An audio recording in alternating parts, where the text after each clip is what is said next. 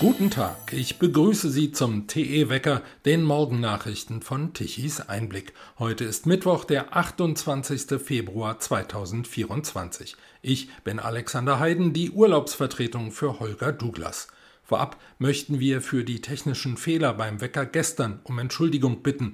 Der Fehler lag nicht bei uns, das macht es für Sie natürlich nicht besser, aber Sie sind uns vielleicht nicht ganz so böse. Um das westliche Engagement im Ukraine-Konflikt gibt es jetzt offenen Streit zwischen wichtigen NATO-Partnern. Nach Bundeskanzler Olaf Scholz hat jetzt auch US-Präsident Joe Biden den Einsatz von NATO-Bodentruppen in der Ukraine kategorisch ausgeschlossen. Frankreichs Präsident Emmanuel Macron hatte zuvor völlig überraschend die Entsendung von Soldaten des Nordatlantischen Verteidigungsbündnisses in das Kriegsgebiet ins Spiel gebracht. Scholz und Biden wiesen den Vorstoß Macrons fast wortgleich zurück. Es wird keine Truppen Deutschlands und der NATO auf ukrainischem Boden geben, sagte der Bundeskanzler. Deutschlands Regierungschef bekräftigte auch seine Ablehnung zur Lieferung von Taurus Marschflugkörpern an die Ukraine. Deutsche Soldaten dürften sich keinesfalls an dem Krieg beteiligen, sagte Scholz. Das Verfahren gegen Korrektiv entwickelt sich zu einem Desaster für die staatlich geförderte linke Medienplattform. Vor dem Landgericht Hamburg hat Korrektiv eine einstweilige Verfügung kassiert und muss nun eine Falschbehauptung unterlassen.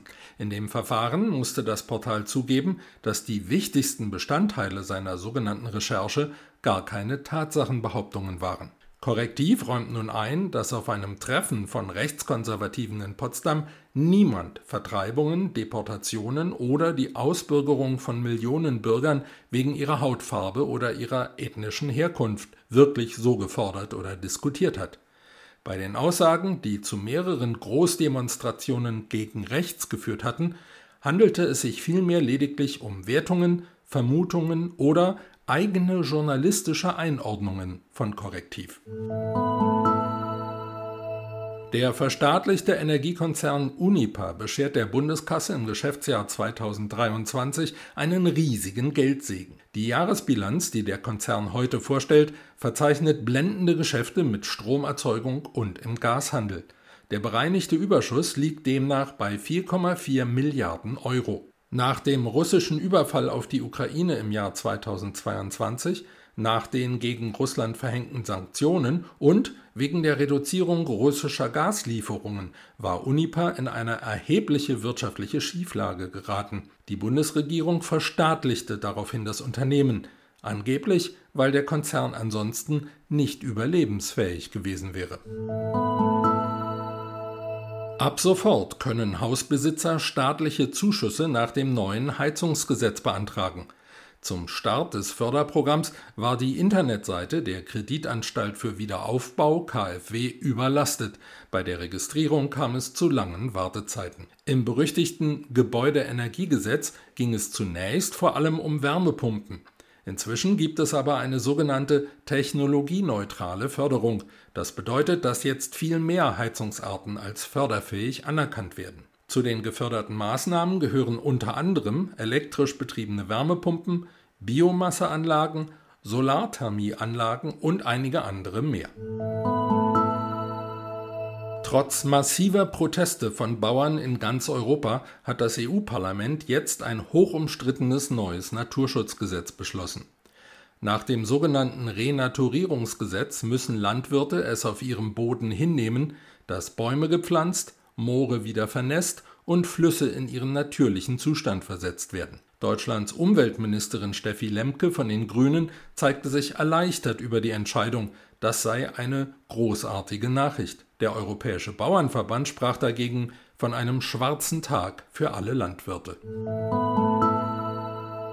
Nach über 30 Jahren im Untergrund ist die RAF-Terroristin Daniela Klette jetzt gefasst. Ein Sondereinsatzkommando nahm die mittlerweile 65-Jährige in einer Wohnung in Berlin fest. Dabei stellte die Polizei offenbar Munition und einen italienischen Pass sicher. Wenig später gab es im Stadtteil Kreuzberg eine weitere Verhaftung. Ob es sich bei dem Festgenommenen um den mutmaßlichen Lebensgefährten Klettes oder vielleicht um einen Unterstützer handeln könnte, blieb zunächst unklar. Nach Klette und zwei mutmaßlichen Komplizen wird seit Jahrzehnten gefahndet. Den sogenannten RAF-Rentnern werden Sprengstoffanschläge, Überfälle auf Geldtransporter und auch ein versuchter Mord vorgeworfen.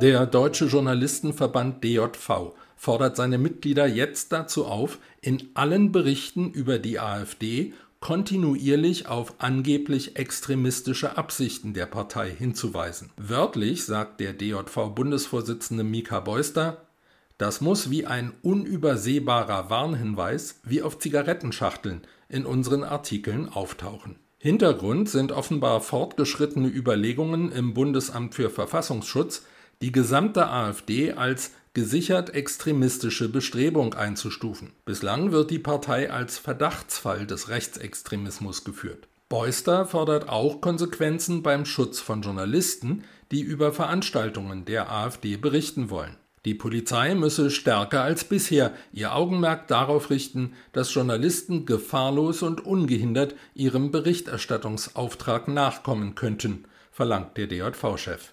Wie sich seine Forderung mit dem Bild des neutralen Journalisten verträgt und wie die AfD angesichts solcher Aufrufe ihren verfassungsmäßigen Auftrag zur Mitwirkung an der politischen Willensbildung des deutschen Volkes wahrnehmen soll, sagt Mika Beuster nicht.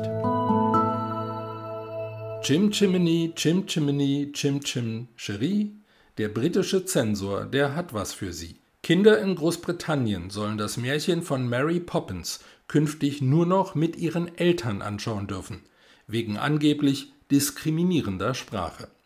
60 Jahre nach seiner Veröffentlichung wird der Klassiker neu eingestuft. Bisher galt der Film als völlig unschädlich.